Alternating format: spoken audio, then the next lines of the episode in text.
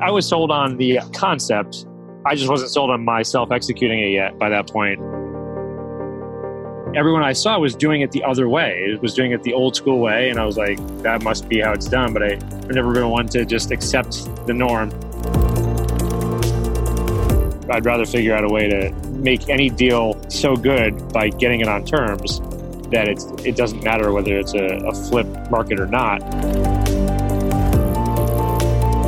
And my first hang up was number one, can we buy equity over the phone? And I thought that maybe we could do that. And I thought probably. And so it became pretty apparent very quickly that yes, we can.